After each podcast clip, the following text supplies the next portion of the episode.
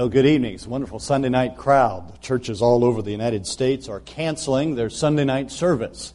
I'm glad to see how you vote tonight. It's good to see you all. If you would, please take your Bible and open to the book of Second Timothy. The book of Second Timothy in your Bibles, and just a couple of verses there, and then we're going to go to a couple of portions of Scripture tonight. But we'll start in 2 Timothy chapter 4. 2 Timothy chapter 4. It's been such a delight and a joy to be with you and to get to know you, to have many different conversations all over the building with different ones of you. And it's just been a joy. I love the ministry that God's called me to. I'm humbled by it. I'm excited by it. I just people ask me from time to time, Pastor, they say, when are you ever going to settle down and pastor a church? And that question is interesting to me because it implies that I'm a wild, crazy man. And so I don't know how to answer it. The truth of the matter is I'm doing exactly what God wants me to do right now. And what a joy it is to be in God's will. There's no better place to be. If you're not in God's will, the Bible says, in my presence is fullness of joy. In the presence of God is fullness of joy. At His right hand, there are pleasures forevermore. The world is seeking pleasure in all kinds of places, but I have found the will of God to be good, acceptable, and perfect. If you surrender to it and you do it, you're going to find the same thing. Well, 2 Timothy chapter 4. Would you stand with me, please, if you're able to? 2 Timothy chapter 4. I'd like us to look at two verses in this passage of Scripture. Note, first of all, please, verse 6. The Word of God says, "For I am now ready to be offered, and the time of my departure is at hand." Drop your attention down to verse 11, please. The Bible says, "Only Luke is with me. Take Mark and bring him with thee, for he is profitable to me for the ministry." Help us, our Father. We need your help tonight. And Lord, you've met with us so far. We thank you for that. Would you do so again? Would you take the Word of God and apply it to our hearts and cause us to know exactly what you would have us to do in light of its truth and in light of its teachings? We pray in Jesus' name. Amen. Thank you so much for standing. You may be seated. The book of 2 Timothy is a powerful book because it is some of the last written words that we have from the Apostle Paul. If you've been saved for a while, you understand that the Apostle Paul is the human writer for the majority of our New Testament Scriptures. But when we come to 2 Timothy chapter 4 and verse 6, notice the phrasing that he uses. He says, "For I am now ready to be offered." This is figurative language. It harks back to the Old Testament sacrificial system. If you were to look at the Old Testament sacrifices, you would be hard-pressed to find an Old Testament sacrifice that was not killed at the altar. Now, you might find some, but for the most part, every Old Testament sacrifice that was an animal was slain at the altar, and its blood was used in the worship of God in the Jewish system.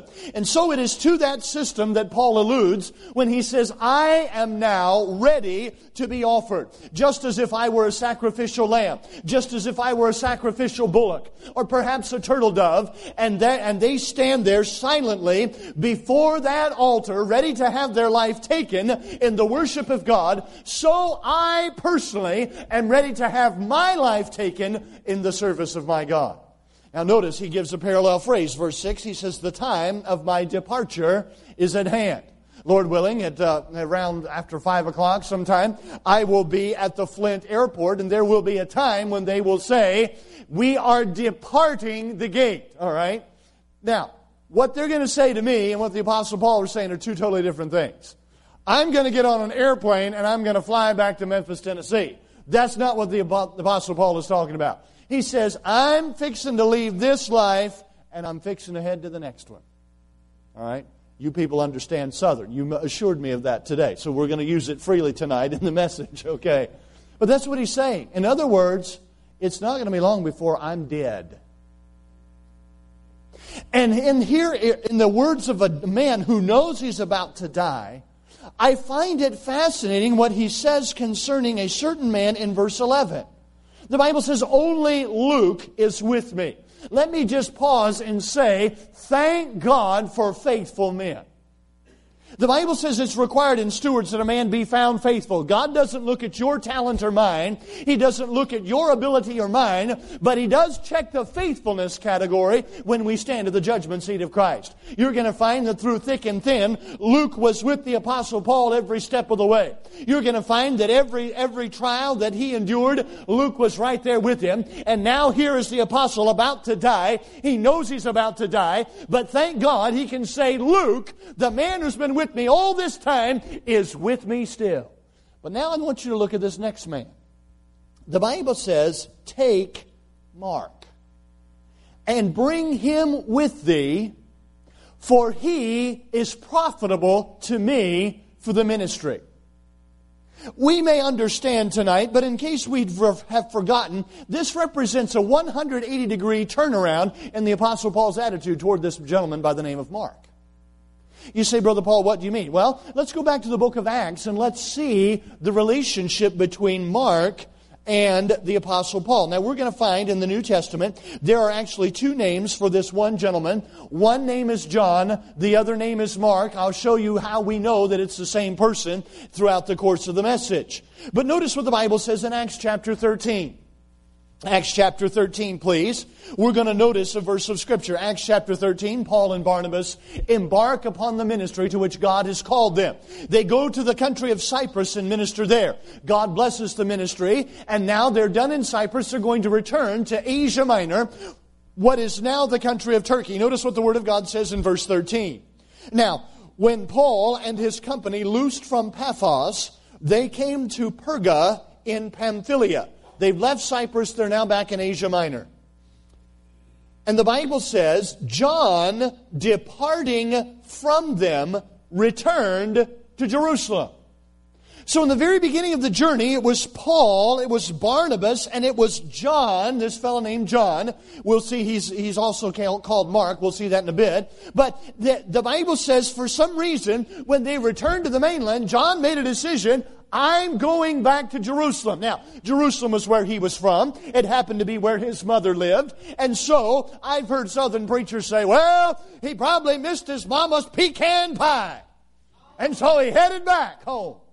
Now, I've heard other preachers say, he missed his mama's banana pudding, and so he headed back home. Now, I can understand that. I've had very excellent pecan pie, and it's worth going home for, amen. I've had very good banana pudding. I personally believe that the Greek tells us that it will be at the marriage supper of the Lamb, amen. But the truth of the matter is, the Bible doesn't tell us why John went back home.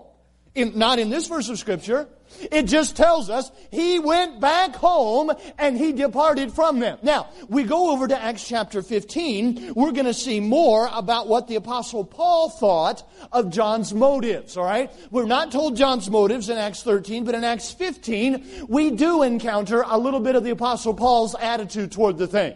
Now, Acts chapter 15, the majority of the chapter, is the story of the Council of Jerusalem. Many Gentiles have been born again. What is their relationship to be to the Old Testament law? The elders met in Jerusalem and they decided upon that. They decided we couldn't keep the Old Testament law and we don't think the Gentiles will keep it either, but we'll pick out a couple salient points and we'll ask the Gentiles to abide by that, and we believe that through the grace of God they're going to be saved just like we are. Thank God for that.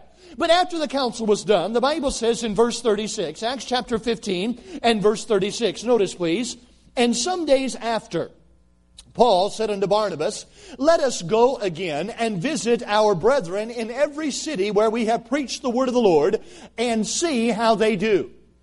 And Barnabas, underline this word now, determined. Strong word, important word.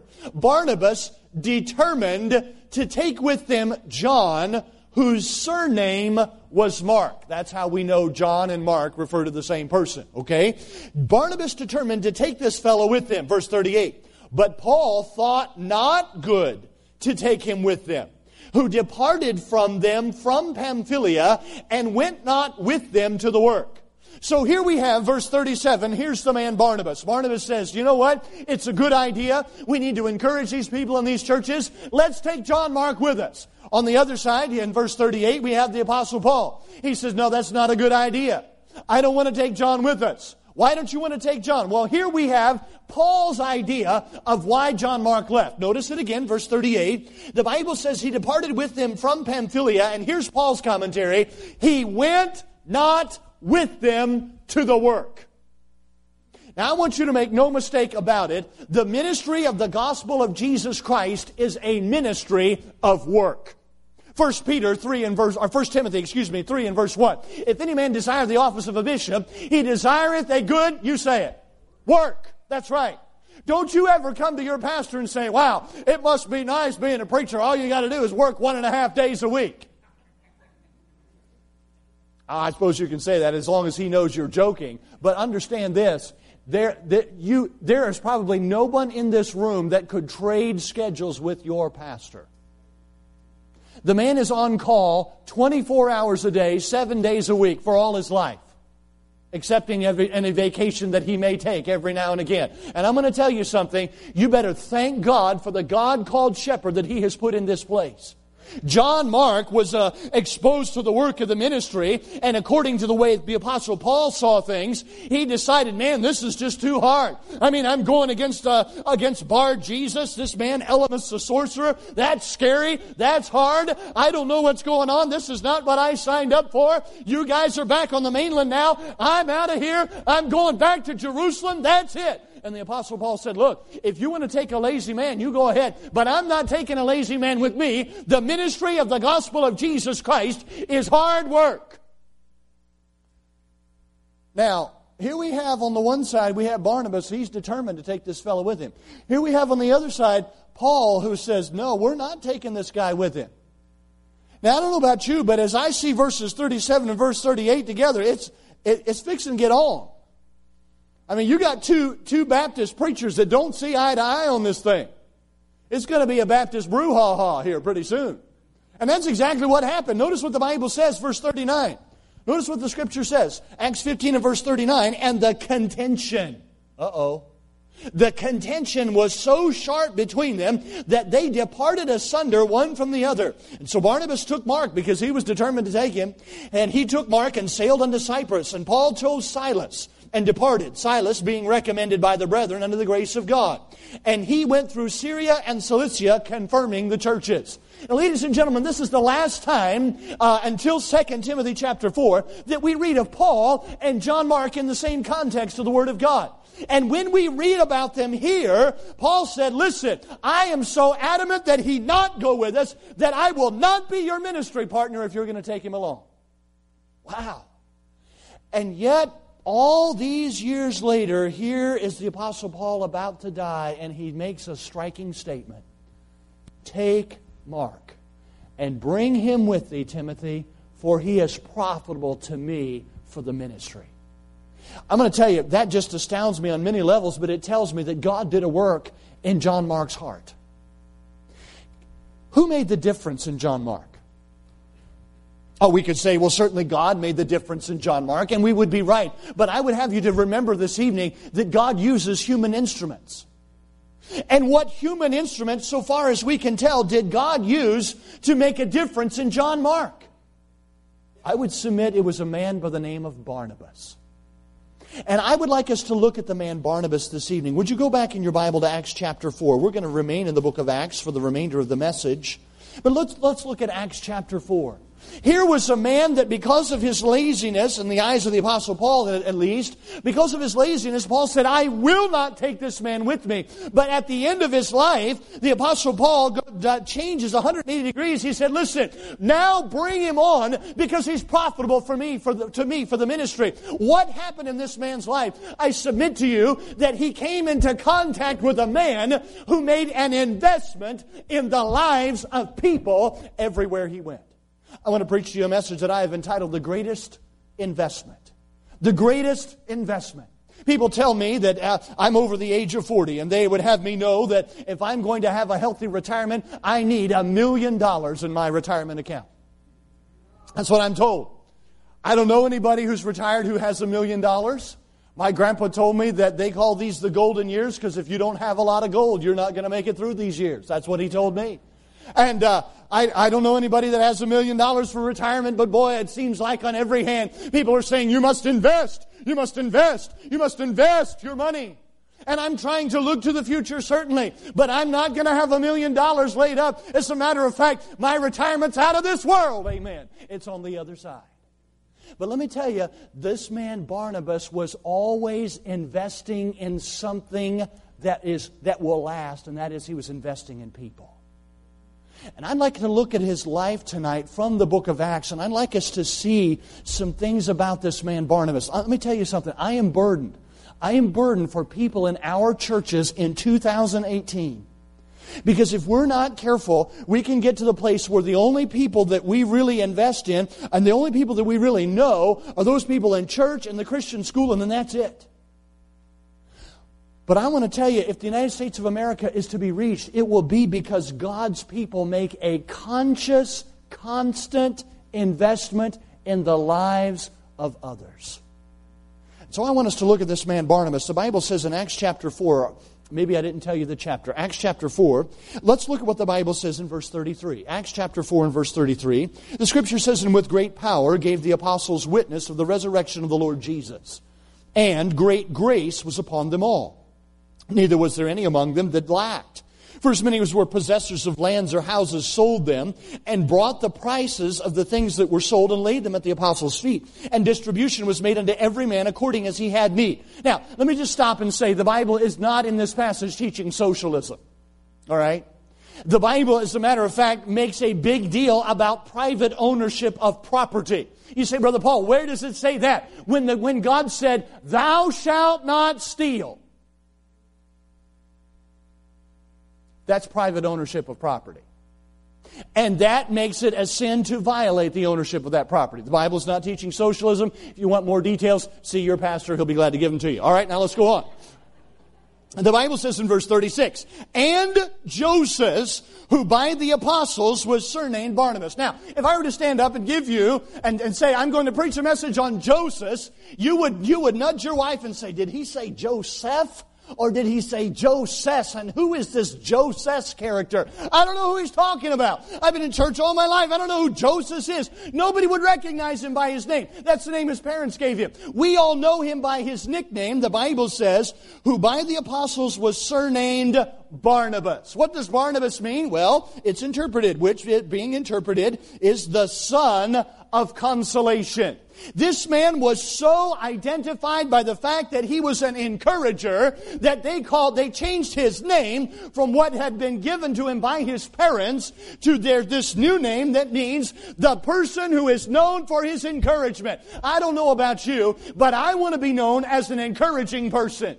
I want to be known as a person who, through the power of the Spirit of God, goes around and lifts people up and encourages them and gives them the strength and the idea that through the power of God, I can go on and serve Him. That's the way Barnabas was. Notice what it says. He was a Levite, according to verse 36, and of the country of Cyprus, having land, sold it, and brought the money and laid it at the apostles' feet. As we look at the life of Barnabas here in the book of Acts, we're going to note three sacrifices that Barnabas made in order to make an investment in the lives of people.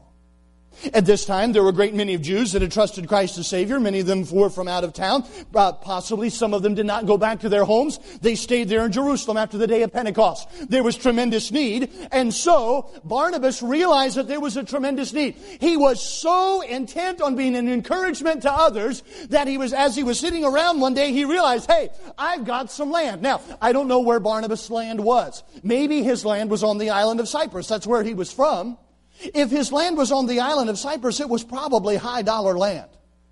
Now, I don't know about islands in Lake Michigan, but islands off of in the Gulf of Mexico and islands in the Atlantic Ocean are high-dollar real estate. I think they're probably high-dollar real estate just about wherever you go. This man owned property on the island of Cyprus, possibly. But wherever it was, the Bible says he made a momentous decision. He could have said, well, I'm going to hoard this for my nest egg so that when I get old and unable to work, I'm going to have something to fall back on. And I'm not saying there's anything wrong with that. But I'm saying that when Barnabas looked at the possibility of hanging on to this land and the opportunity to have a ministry in the lives of people, he immediately made a sacrifice and he said, I'm going to liquidate my land so I can be an encouragement in the lives of other people. I say to you, number one, Barnabas made a sacrifice of substance. He made a sacrifice of substance. That is, his material possessions. He was willing to sacrifice what God had given him so that he could be an encouragement and a blessing to other people. Now, wait a minute. Whenever I preach this in the United States of America in the 21st century, there are immediately some caveats that I must give.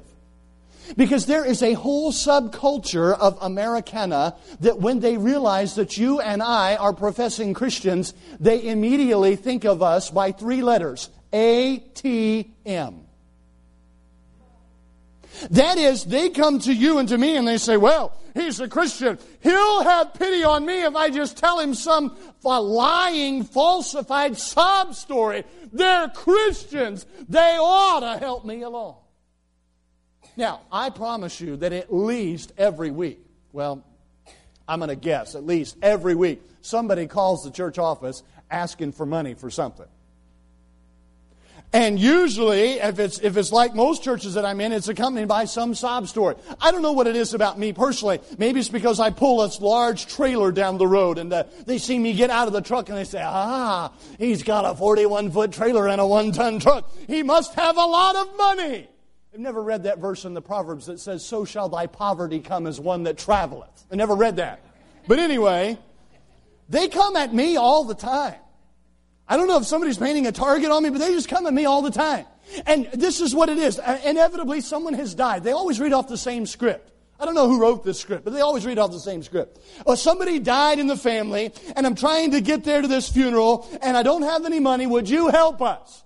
Now, I don't know about you, but I just get the idea that most of those people are lying. But there's this nagging thing in the back of my mind. Maybe, just maybe, one time, they're not lying. And maybe just one time they're not lying. If I go to them and help them, maybe I can give them the gospel. That's what goes through my mind. But I don't give people money.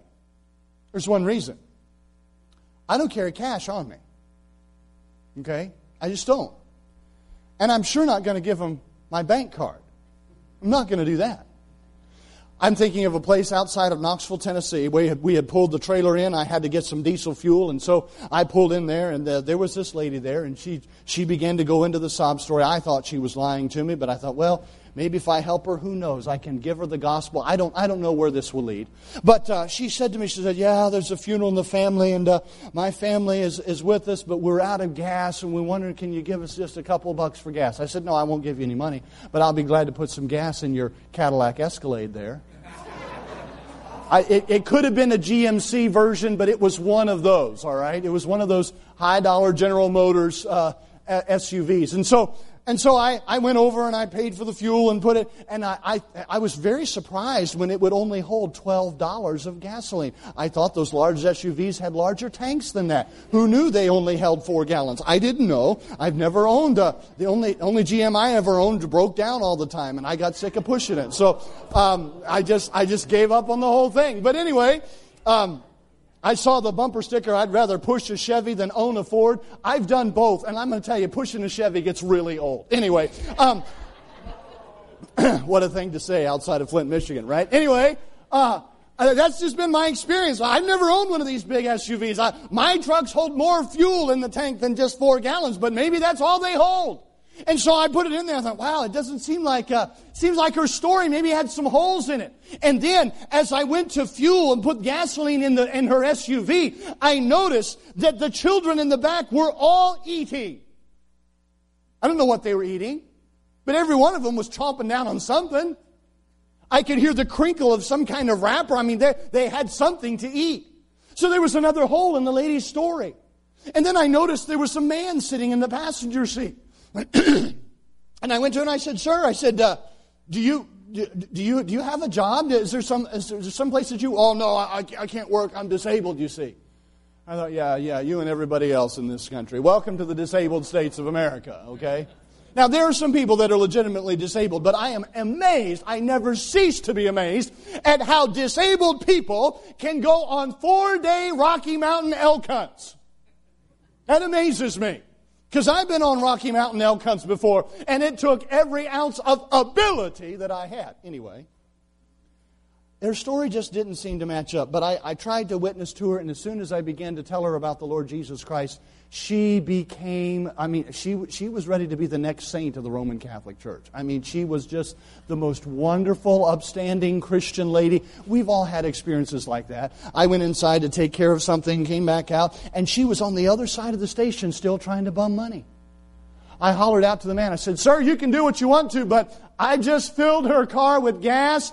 Everybody in the vehicle has had something to eat, and I don't know, it seems like she may not be telling the truth." As soon as I said that, this fine, upstanding Christian woman began to say the most un-Christian sounding things. Now, there's a lot of people out there that are that way. They're going to try to take advantage of you and me as soon as they know that we're Christians. And let me tell you the tendency that we have. The tendency that we have is, well, they're not getting a thing from me because they're lying and they're cheats and all that. A lot of them are lying. A lot of them are trying to cheat you. But I want to tell you something. It is still true that sometimes it's going to require a financial sacrifice in order to have an investment in the lives of people. There's a restaurant about an hour from where I live. It's run by Christian people. Every waiter and waitress and the cooking staff, everybody there has been given a job because no one else will give them a job. Usually they have a record of drug addiction or something like that. But they have come through a Christian drug addiction recovery program, and this restaurant is there to give them a chance to begin to turn an honest dollar and begin to make something of themselves. And so it was, the pastor took me to this restaurant. It was excellent food and a very southern flavor and just to everything. And as we sat there, we were the only ones in the restaurant. And the pastor asked the waitress, he said, "Ma'am, I wonder, would you do something for us? Would you be willing to give us your testimony of how you got saved?" He'd already told me, he said, "Brother Paul, I don't know who's going to wait on us, but I'm going to promise you they have a wonderful testimony." The girl told us, she said, I grew up in West Tennessee, but I had gone to California, and it just seemed like that I needed to go back home. I didn't understand why. She said, I'd become addicted to drugs and alcohol, and my life was just an absolute wreck. And she said, I got halfway across America back to West Tennessee. I didn't have any money, and it seemed like God was telling me, go and talk to the janitor of this Flying J. So she said, I went and talked to the janitor of the Flying J, and the janitor said, "Look, I don't have any money to give you," but he said, "I'll give you some cardboard." He said, You're a pretty enough girl. Just sit out by the side of the road, and maybe some people will give you some money." She said, "Okay, I've got to get back to West Tennessee." She didn't know how. She started making her sign when somehow God spoke to that janitor's heart, and somehow he got some money and gave her the rest of the money that she needed to get back to West Tennessee, where a soul winner met her and led her to Jesus Christ. I don't know who that Flying J janitor is, but I want to say publicly tonight, thank God he was willing to make a sacrifice of the money that God had given to him so that he could make a difference in somebody's life. Now, I'm going to tell you, when you start investing in the lives of people, you just better fasten your seatbelt, because some of them are going to bite the hand that feeds them. That's going to happen. And every investment in a person is a risk. But I'm thankful this man was willing to take the risk. Barnabas was willing to take that risk. So much so that he sold the land that he had, and he brought the entire price and laid it at the apostles' feet. I don't have time to prove it that it was the entire price, but Acts chapter 5 tells us it was the entire price of the land. And like Barnabas, ladies and gentlemen, if we're going to have an investment in people's lives, sometimes it's going to require a sacrifice of substance. Go please to Acts chapter 9. Acts chapter 9. Acts chapter 9 in the Word of God tells us the story of Saul of Tarsus.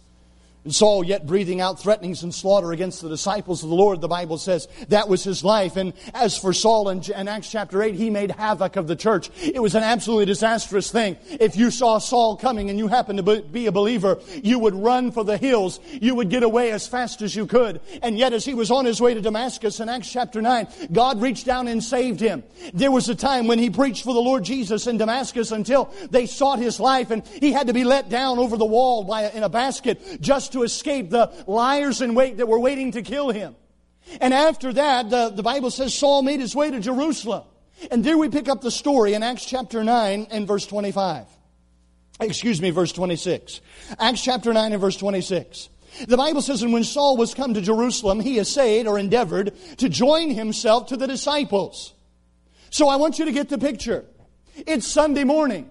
The believers are meeting outdoors in Jerusalem. It's all of these believers. They've trusted Christ as Savior. They've known what it is to be persecuted. They've been persecuted by the chief priests. They've been persecuted at times by the Romans. And now the most latest round of persecution is this one Saul of Tarsus. And so now the invitation has come. And now someone begins to walk the aisle. He walks down the center aisle. And as he does so, the congregation gasps row by row by row.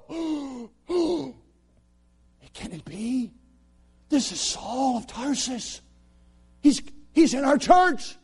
He knows that we're believers now. What's going to happen? And then everyone is amazed when he presents himself as a candidate for membership.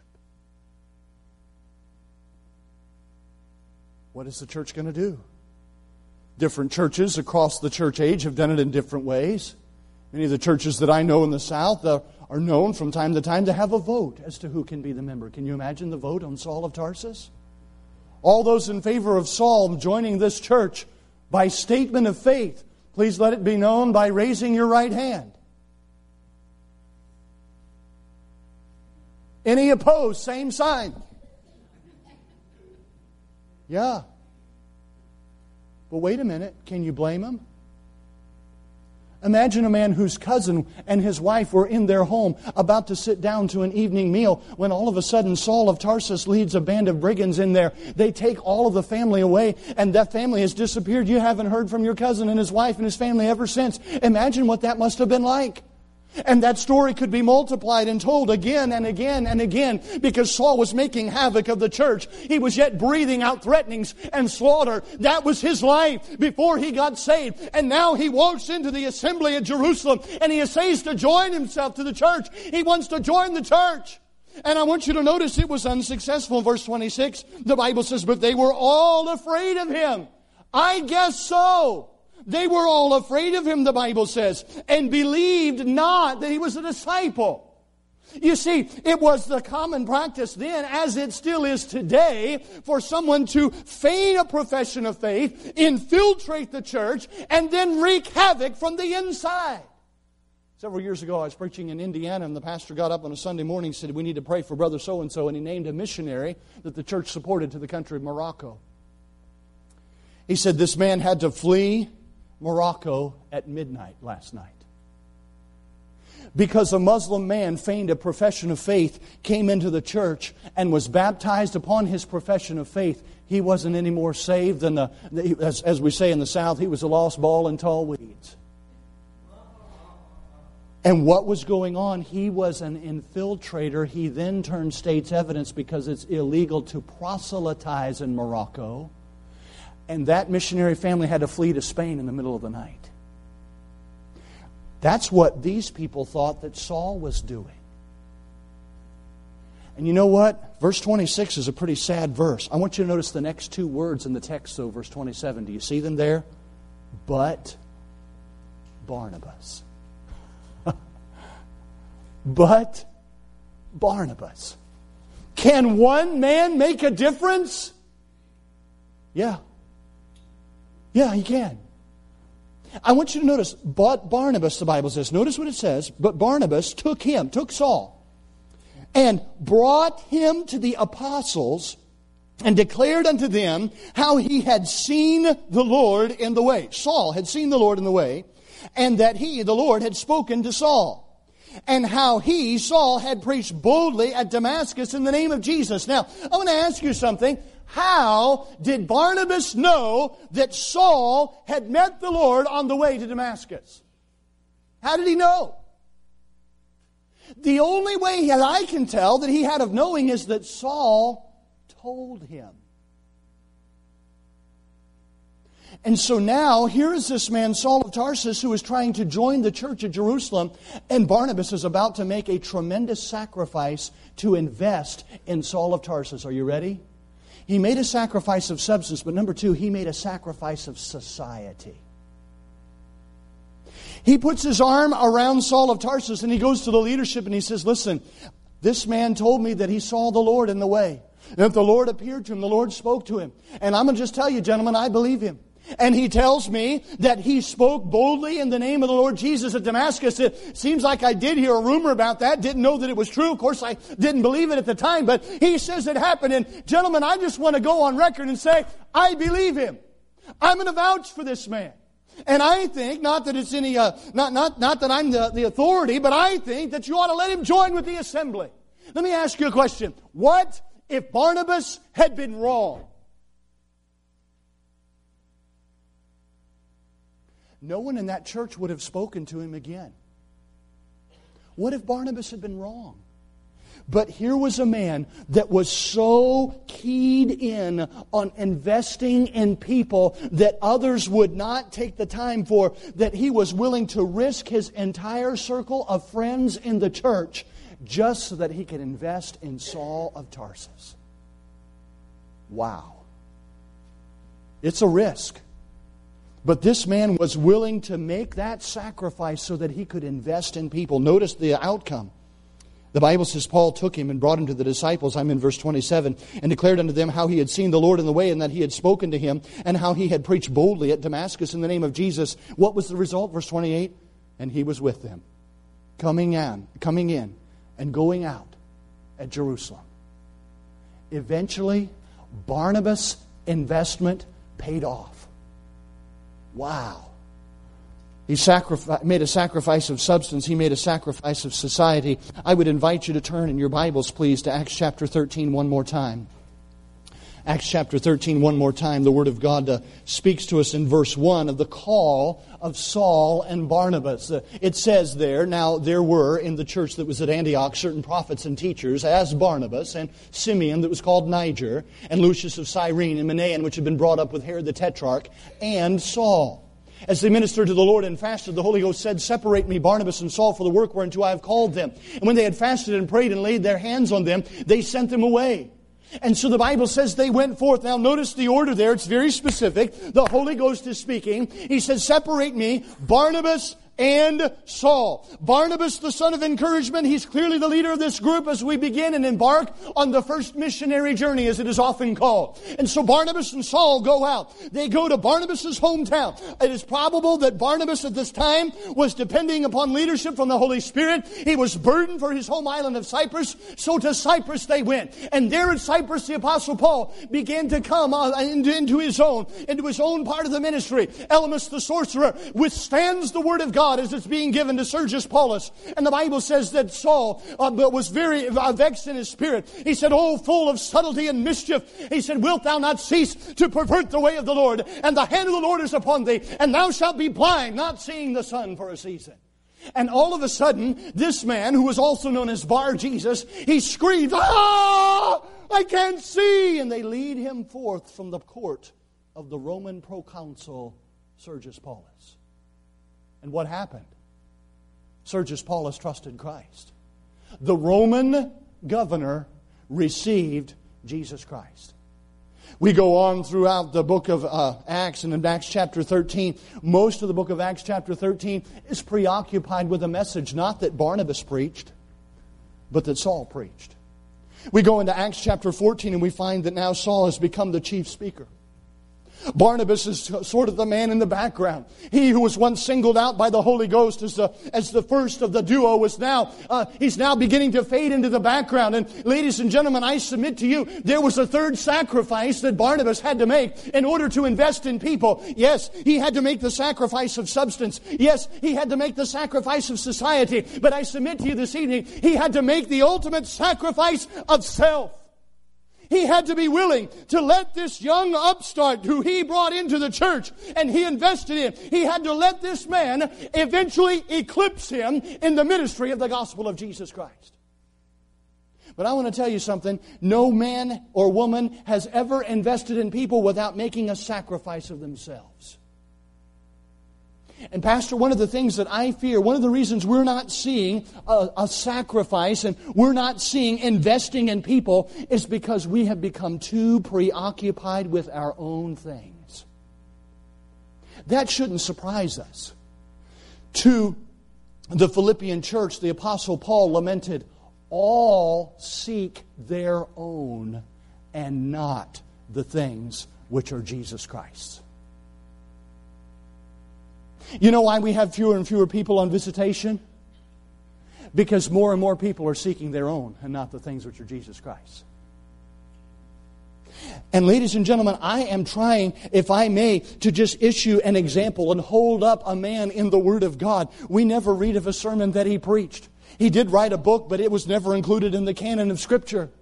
And yet, this man Barnabas made an immeasurable impact on his generation. And can I just issue you a challenge this evening? This is the Sunday night crowd. These are the faithful people. Usually these are the tithers. I hope you are. If you're not a tither, God help you. You ought to start today. But these are normally the faithful crowd. And I say to the faithful crowd on a Sunday night, who in northern Michigan can say, I am where I am today because this man, this woman, made a personal investment in me? Who can say that? Who can say, were it not for this person taking the time with me, I would not be where I am today spiritually? And ladies and gentlemen, if you can't think of anyone that could honestly say that, oh, I challenge you tonight. Would you dedicate yourself to the God of heaven and say, dear Lord, I may not be able to be a musician. I may not be able to play an instrument. I may not be able to preach a sermon or teach a Sunday school class. But by the grace of God, I can make an investment in the lives of those around me. Lord, would you let me be a Barnabas this evening? Some of you, as I've talked to you, have gone on my website. When the announcement was made that evangelist Paul Crow would be preaching the Wild Game Supper, some of you asked a legitimate question. Who in the world is evangelist Paul Crow? So some of you Googled evangelist Paul Crow. And thank the Lord you got on my website and not all of the other imposters out there that go by the name of Paul Crow. And some of you noticed there the story of my dad. My dad's salvation testimony was dramatized by the Pacific Garden Mission of Chicago as part of their Unshackled program. It's available for anyone to listen to. I have all the rights and permission from the Pacific Garden Mission to make it available so long as I do so without charge. So you'll find it on my website. Some of you have listened to it. I want you to picture now it's the 1970s and the hippie culture is very prominent in the United States, and there is a tremendous dichotomy in the United States between those who like traditional American values as they've been held for many years, and then the hippie culture, and who in their own way want to tear down so much of what has been traditionally held in American culture. And so now there's this hippie culture, and this man is caught up in the hippie culture along with its marijuana and its drinking and alcohol. And in process of time, he goes to prison not once but twice. And there in prison, God reaches down and saves his soul. And so after prison, he gets out, but he's having a hard time of things. He's unable to find a job because the application inevitably says, have you ever been convicted of a felony? Yes. If yes, explain in detail on this one line of text. Well, for this particular gentleman, it was impossible to explain it in detail. It's kind of hard to say, see attached sheet for explanation of the felony. So finally, he got a job with a roofing company, did my dad. And there was a guy that there was a mix-up at work, and this guy made a mistake, and Dad made a mistake, and so both customers called the boss, and the boss said, don't worry about it, both men's jobs will be terminated. He didn't terminate their jobs. He sent this guy here and this guy here. They found out about it. And then finding out about it, they kind of sort of became friends. And in becoming friends, they were riding along one day, and the one man was a Christian. He wanted to witness to my dad. My dad didn't look like a Christian. He had no idea that he was a Christian. He struggled with a foul mouth. He struggled with the smoking habit, and he had to get rid of drinking in prison. But there were still several things that he felt that just weren't really Christian. And he was bothered on the inside about it, and it bothered him from day to day. And he still looked like one of the hippie crowd. And so this coworker turned to my dad and said, "Hey, maybe you probably think what we're doing is crazy." He said, "Well, I don't know. What are you doing that's crazy?" He said, "Well, like tonight, I'm going to church. You probably think that's crazy." He said, "No, I don't think that's crazy." He said, I used to be concerned about the things of God. I used to read my Bible. I used to pray. I got confused about some things because some guards gave me some occult literature. I didn't know which end was up." And all of a sudden, the man who wanted to witness to him said, "Hey, you need to come to church with me tonight." And so he walked into the church. I don't know how long it was, but there were two men in that church that noticed this hippie-looking fella come in the church. I don't know how long it was, but they very soon in that process went to that man. And they put their arms around him and they said, "Hey, Bob, why don't you come to our house every morning before work? We'll have a cup of coffee. We'll talk." Now, whenever I give this illustration, there are always problems, okay? Because as I remember these two gentlemen, they were old men, all right? But whenever I define these people as old, inevitably, Brother Aaron, somebody comes to me and says, "Well, they weren't old. They were just young whippersnappers." What? Can we just clear the air? One of them died when he was 96, okay? Wherever the line is between middle-aged and old, can we all agree that somewhere he crossed it? Wherever that line is, okay? 96 years of age. I got to meet Earl Roebuck. Got to meet him. He surrendered his driver's license at the age of 92. But this is what I remember about Earl Roebuck. He was a sweet, godly, Christian gentleman who knew how to pray. Archie Minks died when he was 85 years old. My dad gave testimony. He said, if you got in the vehicle as an atheist, you quickly became a prayer warrior when Archie Minks was behind the wheel. He would scare you to death. And he died in a car accident when he was 85. He had a burden for the elderly. He would go to the nursing home every day of his life. And every day of his life, he would go from room to room, just praying with those people and ministering the Word of God to them. He just had a burden for them. But those two men just keyed in on this man that had just gotten out of prison. This man who had a record and it was difficult for anybody to give him a job. I don't know what caused them to key in on him. I don't know what all was going on in their minds. But I'm going to tell you this. My life was totally transformed by two men that decided to take a convict under their supervision and to pour their lives into him. When I was a young boy, we lived in a house in South Carolina that did not have a bit of insulation in it at all. I kid you not. It was a cinder block house. It had no insulation in it, and the only heat that we could afford in those days was the wood stove. We didn't even have a screen on the wood. It wasn't even a stove. It was a fireplace in the early days. And so we would sleep out in front of the fireplace. There was one time when the only thing we could afford to burn was pine, and one of the pine logs snapped and popped. The coal came out onto my sleeping bag and caught it on fire while I was in it. A friend of ours by the name of James Splunt beat me to death. I took offense at first. I had no idea that he was saving my life. But that was the life we lived.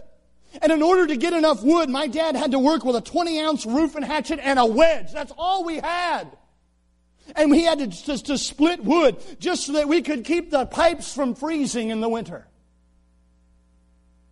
But before he would start splitting his wood, he'd turn a light on. Often it would be about 4:30 or 5 o'clock in the morning. Light has always awakened me. And so as a little boy, I didn't know any better. I'd crawl out of my sleeping bag. The light was on. It must be time for breakfast. Right? And I would go to the edge of the light, and I have vivid memories of my dad's eyes being closed in prayer as he brought his needs and petitions before the God of heaven. Somehow, as a little boy, I knew not to step inside the circle of light. I stayed outside and watched my dad and listened. And there, I began to understand the effects of two elderly gentlemen that poured their lives into a convict fresh out of prison. Because among other things, they taught my dad how to pray. They're both gone now. Oh, many have been the times that I wish I could go to them. I wish I could just wrap my arms around their neck and say, thank you. Thank you for pouring your life into someone and for investing in my dad. But as I understand the Scripture, they're part of the great crowd of witnesses. And I can't help but think that every time a soul trusts Christ in one of our meetings, maybe a tear comes down Earl Roebuck's face and he says, I'm so glad I made an investment in Bob Crow. And I'm going to tell you something, ladies and gentlemen. There are people all over Michigan like my dad was. You look at them right now, looks like they got shot by an automatic weapon that was shooting darts instead of bullets. They've got piercings in places you didn't know we had skin. They've got so many tattoos, and some of them are not just normal everyday tattoos. Some of them say vile things, and it's awful. But right now, they need somebody who knows and loves God to go to them and begin to invest in them. Is it going to be easy? No, it's going to be the hardest thing you've ever done in your life. As a matter of fact, who is sufficient for these things, as the Apostle Paul said? But I want to challenge you. I want to plead with you. Find somebody in whose life you can pour yourself and invest in them and be a Barnabas and see them go on for God. May God help our Christian experience to be more than just my life and the lives of my immediate family. May we look to those around us and say, dear God, let me invest in the lives of others. Let me make a difference. Let me be a Barnabas tonight. And join with him in the greatest investment of all time. Father, thank you so much for the opportunity that you have given to us to reflect your Son by being others-oriented. And dear Lord, I pray that you would tug at the heartstrings of your people this evening. Cause them to see the tremendous potential when we invest in people. Child of God, has God spoken to your heart tonight? I wonder, could we stand to our feet please, this evening? Everyone standing.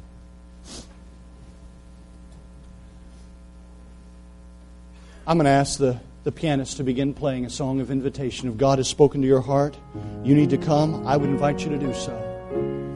Nobody ever invested in people without surrendering themselves to the God of heaven first. Because this job is greater than any human being will ever be able to do. You need the power of the Holy Spirit. So if God leads you to come tonight, it would be appropriate for you to come and pray something like this. Holy Spirit, take my members and use them in this business of investing in people. Let me see those people that you want me to key in on. And then, dear Lord, let me invest in people in your power and through your grace. I could go on about the possibilities. Somebody standing right now has a little boy from a broken home that lives not far from you. You could take him into your shop out back and teach him some things. You could teach him how to change a tire. You could tell him how to change the oil. You could tell him when not to check the fluid in the radiator so he doesn't get burned. But by doing something that simple, you could invest in him and you could bring him to Jesus. There's a lady in here that is good working with her hands. You could reach out to those around you and you could begin to teach others how to knit and to craft. And by doing so, you can make an investment in their lives. And oh, the possibilities go on and on and on. But I challenge you, come to the God who saved you and invested in you and say, dear God, give me someone in whose life I can invest.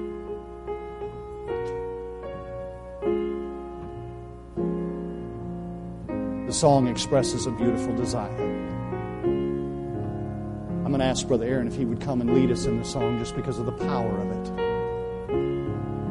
Oh, I want to be like Jesus. Brother Aaron, would you come, sir?